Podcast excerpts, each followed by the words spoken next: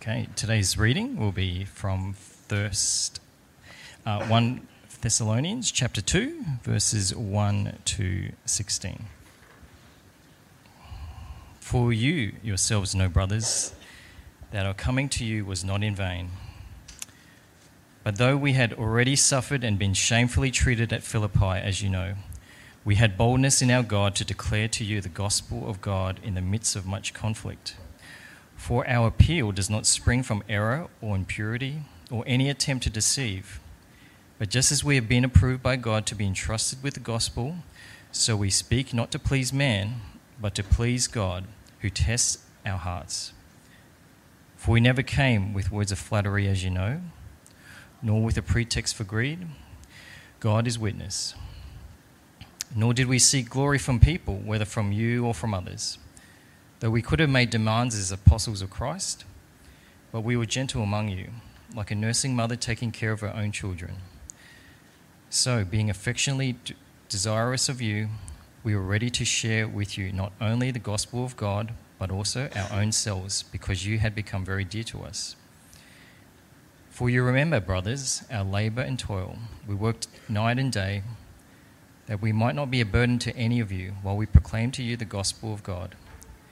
You are witnesses, and God also, how holy and righteous and blameless was our conduct toward you believers.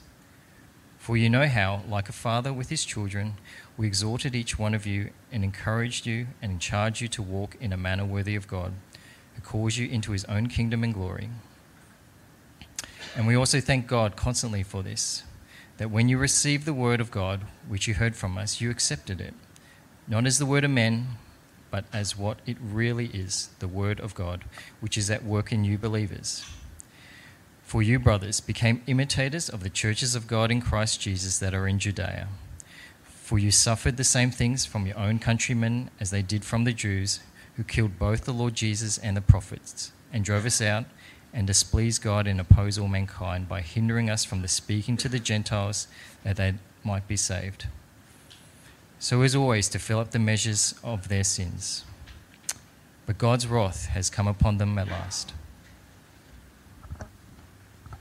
Heavenly Father, we praise you and thank you that you are the God who speaks. You are not like mute idols made by our hands. You are living and active, and you reveal yourself through your Son and in your word. As we hear it now, Help my words to be clear and faithful, and may we all, including myself, receive this message as your word. May it be at work in our lives to help us respond in holiness and blameless lives before you and our world. We ask this for your glory at work in us and our joy in Jesus' name. Amen. In April 2013, an Argentinian man thought he stumbled upon the deal of a decade. He was at a local flea market when he spotted a vendor selling poodle puppies. Normally selling for thousands of dollars, he thought he had a bargain at $75 per pup. So he bought two of them. Turns out, of course, it was too good to be true. He hadn't bought poodles, but ferrets that had been pumped with steroids, bleached white, and had had their hair fluffed up to look like poodles. Now, I'm not a dog owner, and uh, I, I, think cats are better. Um, but if I was on the hunt for a new dog, I think I know enough to be able to spot the difference between a poodle and a ferret. Right? Knowing what a proper poodle looks like is the first big step in knowing you're getting what you're paying for. Knowing what to look for can help you spot the genuine thing. So, like last week, Jordan gave us the first chapter in our new series here in, in 1 Thessalonians. And there we saw Paul give thanks for how the Thessalonians were genuine believers. How could he tell? Because he saw the gospel go into them and the gospel come out of them. In chapter 1, we saw the hallmarks of what genuine faith looks like. Now, back to dogs for a second. Uh, I learned recently that one of the things you have to also research as you're trying to purchase a dog is also the breeder. Right? You have to find out whether the person selling you the dog is a reputable breeder and not some con man who is selling you an inferior dog that you can pay big dollars for. Now, if we think about last week, last week we saw the hallmarks of genuine faith, but what about the breeder? What about the gospel minister? If the gospel minister was a phony, or if, if the gospel minister was fake, then you wouldn't have genuine faith. Or you might end up with a counterfeit faith, something that kind of looks like genuine Christianity, but doesn't last the long term. So, how do you know if you are receiving authentic gospel ministry? Because if it's not authentic, then your Christian life may also be in danger. You might have been sold a ferret when you were looking for a purebred dog. You might have been sold a fake gospel thinking it was the real deal. Now, last week, Paul opened up this letter praising God for the Thessalonians, praising God for that they were genuine believers. And again, how could he tell? Because he, had, he knew that the gospel had gone into them. It, it was changing their lives. They were turning away from idols. But he also knew that it was coming out of them in their witnessing and living and their evangelizing. It was a wonderful 10 verses of assurance of their faith. Today, our passage starts in verse 1 with a 4. And so, what Paul is about to do is he's going to continue elaborating on the confidence he has in their salvation. He will move from speaking about them to speaking about Timothy, Silas, and himself to show them what authentic gospel ministry looks like. But why is he doing that? Why does he spend so long here on what he and his partners were like?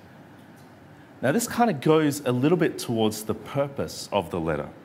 This was a young church needing lots of encouragement.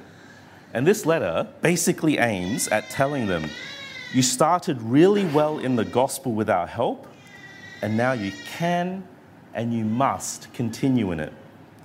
So, in the opening chapters of this letter, he wants to reassure them that not only their faith, but also the fact that they received real authentic gospel ministry makes it all genuine. A ministry that set them up well and one they must continue in. Last week, he spoke about the gospel's impact on them. And here in verse 1, he starts by reminding them that his coming to them was not in vain. It wasn't empty of results, of, of substance, of character. It might have been a bit vain, it, if, if, uh, uh, sorry, it might have been a bit of a vain arrival considering the suffering he experienced in Philippi. He's just been rejected in Philippi, he's made his way to Thessalonica.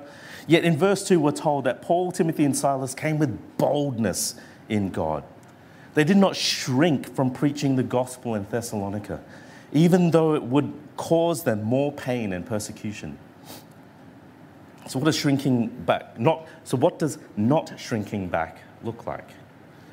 Have a look again at verse 2. Paul says, We had boldness in our God. Boldness is not this kind of self generated thing. It's not, a, it's not a thing where you kind of just give yourself a pep talk and just kind of go for it. Boldness comes from relationship with God. It is in knowing who your heavenly Father is and knowing that He's got your back here and into eternity. When I, when I think of boldness, I think of a man named Polycarp. He was one of the early martyrs to the Christian faith. In the final moment before his death, he was given another chance to recant his faith and spare his life. To this opportunity, he replied, 80 and six years I have served Christ, nor has he done me any harm. How then could I blaspheme my king who saved me? I think that's full on boldness. But you know, it's not the only story of boldness that I know of. You know, I also think about the teen who keeps lovingly sharing the gospel with his friends, even when he thinks they're, even when they think he's a loser. I think of the uni student who does walk up evangelism at the Great Court at the UQ campus, even though after being yelled at by other students. I think about the family who is persistently reaching out to their extended relatives, even though it's been years of rejection. That sort of boldness comes from knowing who your Heavenly Father is. and knowing He's got your back here in eternity. Are you that bold? Do you know God in this way? See, from this place of security and confidence, Paul, Timothy, and Silas kept on boldly preaching the gospel, even when it would cause them more pain and conflict. Confidence and boldness can, however, so often turn into cockiness and arrogance. But from verse 3 onwards, Paul switches mode in his writing. He almost goes on kind of the defensive. He, he's speaking about his own ministry and what he did not do and what he was not like. Now, the historical context of the day kind of helps us understand maybe a little bit more about why he's doing this and how he pushes and how it actually continues to push the point and purpose of this letter onwards as well. So, a bit of background. In Paul's time, uh, entertainment, you remember thinking first, second century. Uh, in Paul, uh, in that time, entertainment was not found on TV shows uh, or the internet. Imagine a world, try to imagine a world where none of that existed. If you wanted to do something, uh, then one of the most common things to do was go listen to the public speaker, the visiting public speaker for the day. Now, to be a good public speaker, you have to know a wide range of topics, speak eloquently, engagingly. And if you were good enough, you could charge people to listen to you, or you could get them to give you money and a, and a place to stay. Now, you can imagine that with this kind of setup, dodgy speakers would say anything for a quick dollar. When Paul came into town, he and his partners were not like that. From verse 3 to 6, he lays out the gospel, how the gospel message and the gospel messengers were different. So come with me to 1 Thessalonians chapter 2, verse 3 to 6. For our appeal does not spring from error or impurity or any attempt to deceive but just as we have been approved by God to be entrusted with the gospel, so we speak. Not to please man, but to please God who tests our hearts. For we never came with words of flattery, as you know, nor with a pretext for greed. God is witness. Nor did we seek glory from people, whether from you or from others, though we could have made demands as apostles of Christ. So you keep having to scan over that and have a look at first verse 3. And he says very clearly that the message he brought did not come from error, impurity, or any, any attempt to deceive them. He was real, the real deal. Verse 4, he was the real deal. Their approval of, from, as a person and the message came from God. And they were entrusted with this gospel to preach from God.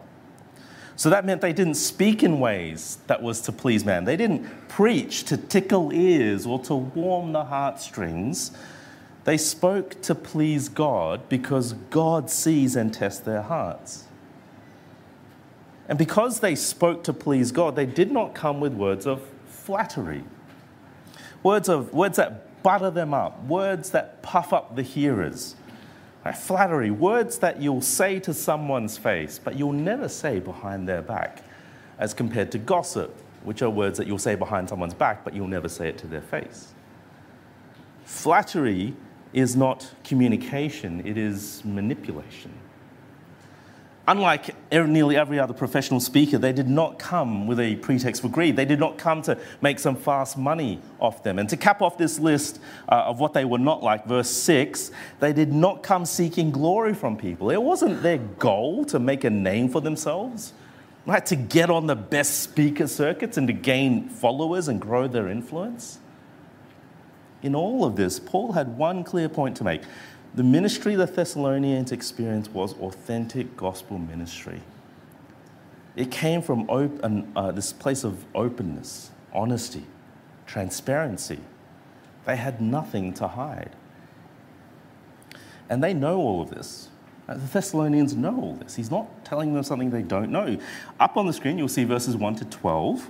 And now highlighted, you'll see this repetition of this idea throughout the passage of them already knowing this stuff, of being witnesses. The point of that is that this repetition hammers home again and again the assurance that they needed. Their faith was not only the real deal, but they also, uh, also their personal experience of Paul's ministry showed he was the real deal. They had genuinely received authentic, the authentic gospel from authentic gospel ministers. So, what, does he, what do these authentic gospel ministers look like? What would it have been like to have had Paul as the senior pastor? Imagine that for a moment. Paul as senior pastor, Timothy and Silas as associate pastors. How would you imagine them?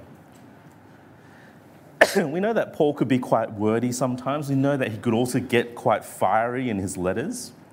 Maybe we have a picture of Paul as someone who was just constantly on the move, moving from city to city, evangelizing, setting things up, and then just moving on quickly. Uh, how many of us here might have found Paul an intimidating pastor? Yet see what he was like with them. Verse 7. But we were gentle among you, like a nursing mother taking care of her own children. So, being affectionately desirous of you, we were ready to share with you not only the gospel of God, but also our own selves, because you had become very dear to us. For you remember, brothers, our labor and toil. We worked night and day that we might not be a burden to any of you, while we proclaim to you the gospel of God. You are witnesses, and God also, of how holy and righteous and blameless was our conduct toward you believers.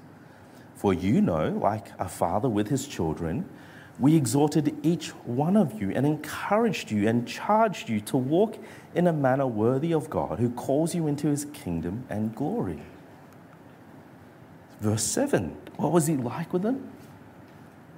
He was gentle with them, the way a nursing mother is with her own child. Kind of picture that for a moment. If you don't know, Abel and Amelia, two of our, our, our brother and sister here, um, recently had baby Anastasia, Stacy, right? They are wrestling, they're doing this right now, like with this newborn baby, with newborn baby Stacy. She is incredibly floppy, right? Especially her head, right? And so when Abel and Amelia pick her up, they've got to gently, they've got to hold her firmly and tightly. And yet at the same time, she's soft, so she can't, they can't just grab her. Like, you know, Abel's not going to go in there, grab her foot and go, hey, Stacy, how you going? Right?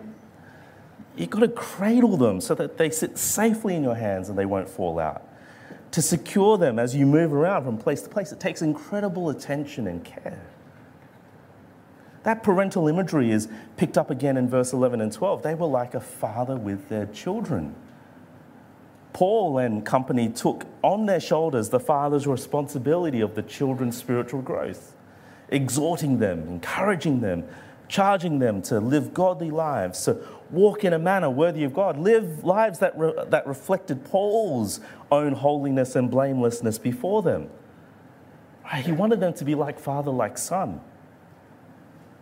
Paul, Timothy, and Silas were model parents to these children in the faith, which kind of makes us pause and reflect on our own parenting or of our own Christian parents. Were, the God, were they godly examples of gospel centered living? Or to quote Pastor Dinesh from Esseley Church Camp 2017, how many of our Christian parents are rubbish Christians? How about yourself? Not with Paul and co. They talked the talk and they walked the walk. Verse 9 continues this theme of his great care for them. Uh, Paul speaks of working to support himself financially, you know, not wanting to be a burden on them, even though in verse 6 he had said earlier that he could have made demands as an apostle, right? He has the right to request financial donations for them, from them to support his gospel ministry to them. Uh, Paul says in 1 Corinthians chapter 9 that it's good and right for gospel workers to be paid for their gospel work. And yet, Paul personally chose not to do that. He worked so hard that he would not be a burden to them. He describes it as labor and toil. This is the manual laboring of tent making that we know of elsewhere. And where most people work from dawn until noon, Paul says he worked night and day. So, what were these gospel ministers like? They were gentle, they were parental. They were hardworking. But why were they like that? Verse 8 is the key. Verse 8 again, they were affectionately desirous of the Thessalonians. Paul not only loved them, but he liked them. They, they, there was a profound affection that he had towards them, that, and that motivated everything he did, every conversation he had, every encouragement or exhortation was rooted in this incredible personal commitment to these new friends. See, not only is authentic gospel ministry open and honest and transparent, it's also deeply personal. Paul didn't rock up into Thessalonica, whip up some hype, then hide away in the green room, only to appear to give his sermon, which tickled some ears, and then ask for generous donations. He didn't just lecture to them to the gospel truths and then run. His ministry was deeply personal, intimate, affectionate. Have you experienced ministry like this? Open, honest, transparent, personal. And not just from your pastors, but also elders and deacons and other leaders. If you're an international student here, let me encourage you in the future when you head back home to take this ministry model with you. A model of openness, honesty, transparency, and deep personal connection. Like far too often, far too often, I have heard stories uh, recently as well of church experiences where the pastor was unknown, or where leaders were abrupt or would scold people for asking questions. I've even heard this sometimes people can be scoffed for asking simple questions. Sometimes even here at our church, I'm, I'm actually quite grieved at that. And that's not right. Authentic gospel ministry is honest about your own struggles, transparent about your actions, personal and intimate. So, if you're a student and you're going to head back, I want you to not waste your time in a church that lacks this sort of ministry model and this ministry mindset. I know some who have joined our church recently who have not had this experience of ministry before. I know for some you've had very painful experiences of church, and for that, I can only mourn and grieve with you and say that it shouldn't be like that. Church is meant to be a place of ministry, as we've seen here in this passage, a, place that builds you up in Christ. I'm not going to say that we're perfect, hardly. But I hope you'll find here leaders who aren't just here to just teach you the Bible, but also who want to invest in your life, who show care and concern I hope you'll find pastors and elders who make themselves available to talk to you, to listen, to show compassion and care. If you're sitting here and you're not a believer, um, you know, we live in a world today where suspicion about the church is quite normal. Suspicion about pastors is actually quite normal. So let me invite you to do a few things. Let me invite you to test us. I'm going to try and be as much of an open book with you as I can. I'm going to ask the leaders here to be as much of an open book with you as they can. So that you can ask your questions, you can find this ministry that we're speaking about here, you can experience it for yourself. The ministry is meant to be a reflection of the God who created everything, who also came personally, met with humanity face to face. Jesus is a picture of deeply personal ministry. Someone who lived life with people, was open and transparent, and spoke God's word. All gospel ministry is meant to be a reflection of that. And so, if you're not a believer here today, I want to invite you to see that among us. Now, if you have experienced this sort of ministry, well, then praise God for it. Rejoice that the ministry you've experienced is a ministry that reflects the gospel. Whether it be here or elsewhere, praise God for it. And then a small challenge consider how much of Paul's personal and transparent ministry you see in yourself. How can you be encouraged to imitate his example? Because the example leads to something rather profound. You see, authentic gospel ministry, which is open and transparent and deeply personal, is embraced as nothing less than the Word of God itself. See how Paul thanks God for them in verse 13. And we also thank God constantly for this that when you received the word of God, which you heard from us, you accepted it not as the word of men, but as what it really is the word of God, which is at work in you believers. See, here's the end goal. Here's the, here's the point. Here's the purpose of authentic gospel ministry that the word of God is preached, and that when the word is preached, it is not accepted just as the words of men, but as God speaking. Here is what happens when faithful biblical teaching meets with fa- the faithful life of the minister. And I don't just mean the pastor, I mean anyone who ministers the gospel, anyone who shares or teaches, anyone who opens up the Bible to read with you. When faithful teaching and faithful living meet, the message is ultimately embraced as God speaking. Not because the minister is infallible, not because the minister is perfect, but because it is true. True not only in the gospel truth sense, but true in the sense that it is real and lived out. See, this is the kind of ministry we see in Jesus open, honest, transparent, deeply personal. When he spoke, he not only spoke with God's authority, but he lived a life which demonstrated that as well. So when the gospel minister lives faithfully and teaches faithfully, they are imitating the Savior. And the word that speaks is to be embraced, the word that is spoken is to be embraced as God's word. Paul's final words in verse 14 to 16 contain one final encouragement the encouragement that the suffering and persecution that they were experiencing was to be expected. You see, not only had they embraced the message from Paul as God's word itself, but in verse 14, the church was also imitating other churches in Judea. Like, how were they imitating them? Second half of verse 14 in persecution and suffering. They suffered under the hands of their fellow countrymen just like Paul had suffered at the hands of the Jews. Uh, the parallel of their suffering and Paul's suffering is meant to be a comfort. Just like what Paul went through, so the Thessalonians were experiencing the same. It wasn't going to be a surprise then.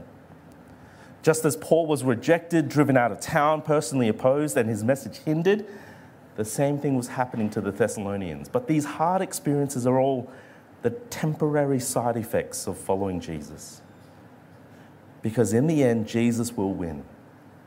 And all those who oppose Jesus and his followers will not have the last word. See, persecution and suffering are the fruit of authentic gospel ministry. It's inevitable that the message which pushes against the world and culture will face backlash. Last week, the news was taken up with the, the Andrew Thorburn issue. Now, if you've been living under a rock for the past few weeks, let me fill you in briefly what happened. Essendon Football Club in Melbourne appointed Andrew Thorburn as their new CEO. However, the media found out that he was also the chairman of a church board. The church was City on a Hill. Like so much gotcha journalism these days, someone trawled through the, uh, the church's website uh, and sermon archives and found sermons on the topic of abortion and homosexuality. And it exploded from there. The media jumped on these statements, and Thorburn was effectively forced to resign. Though they said it wasn't about his religion, it's pretty clear to anyone with half a brain that it was. Thorburn's crime was simply being associated with the church. I find it astonishing that you may lose your job because you come to this church. We live in a world where if you apply for a job and you mention anything about Esterleigh Church or someone finds out and they trawl our website and look at our sermon archive, and they may cancel you or they may force you to resign because of what I have preached or what Ben has preached. That is astonishing.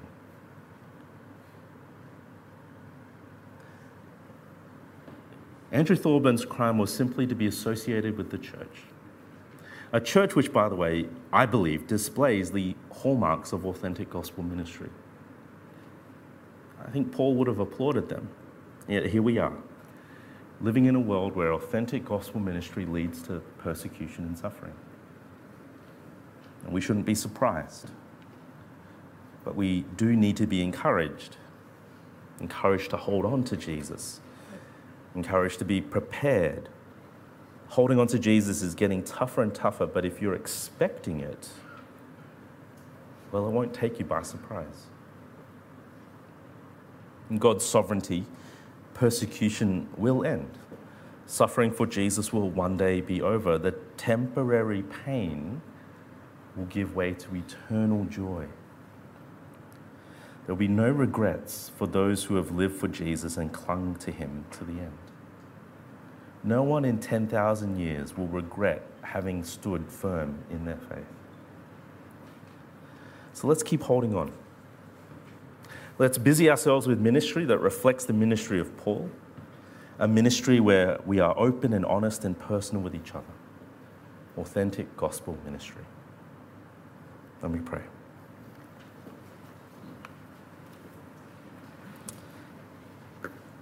Our Father in heaven, we thank you for this authentic gospel ministry that we have experienced and that you've given to us. We thank you that it means that what we have heard, what we have believed, is the real deal. Our sins are forgiven, our relationship with you is reconciled. We have eternal life and we have true life now. And so we ask, Father, that you'll help us to keep clinging on to this and to keep holding on to it. We ask that you'll help us to be thankful for the ministry that we have experienced. We ask that you'll help us to be a part of that ministry, to keep proclaiming the authentic gospel through the way in which we live, the way in which we minister to each other, the way in which we love and serve each other. We pray, Father, that you'll help us to do this so that when suffering comes, when persecution comes, we will hold on, we will be encouraged, and that we will keep clinging on to Jesus to the very end. Help us to do this for our eternal joy in you forever and ever. We pray in Jesus' name. Amen.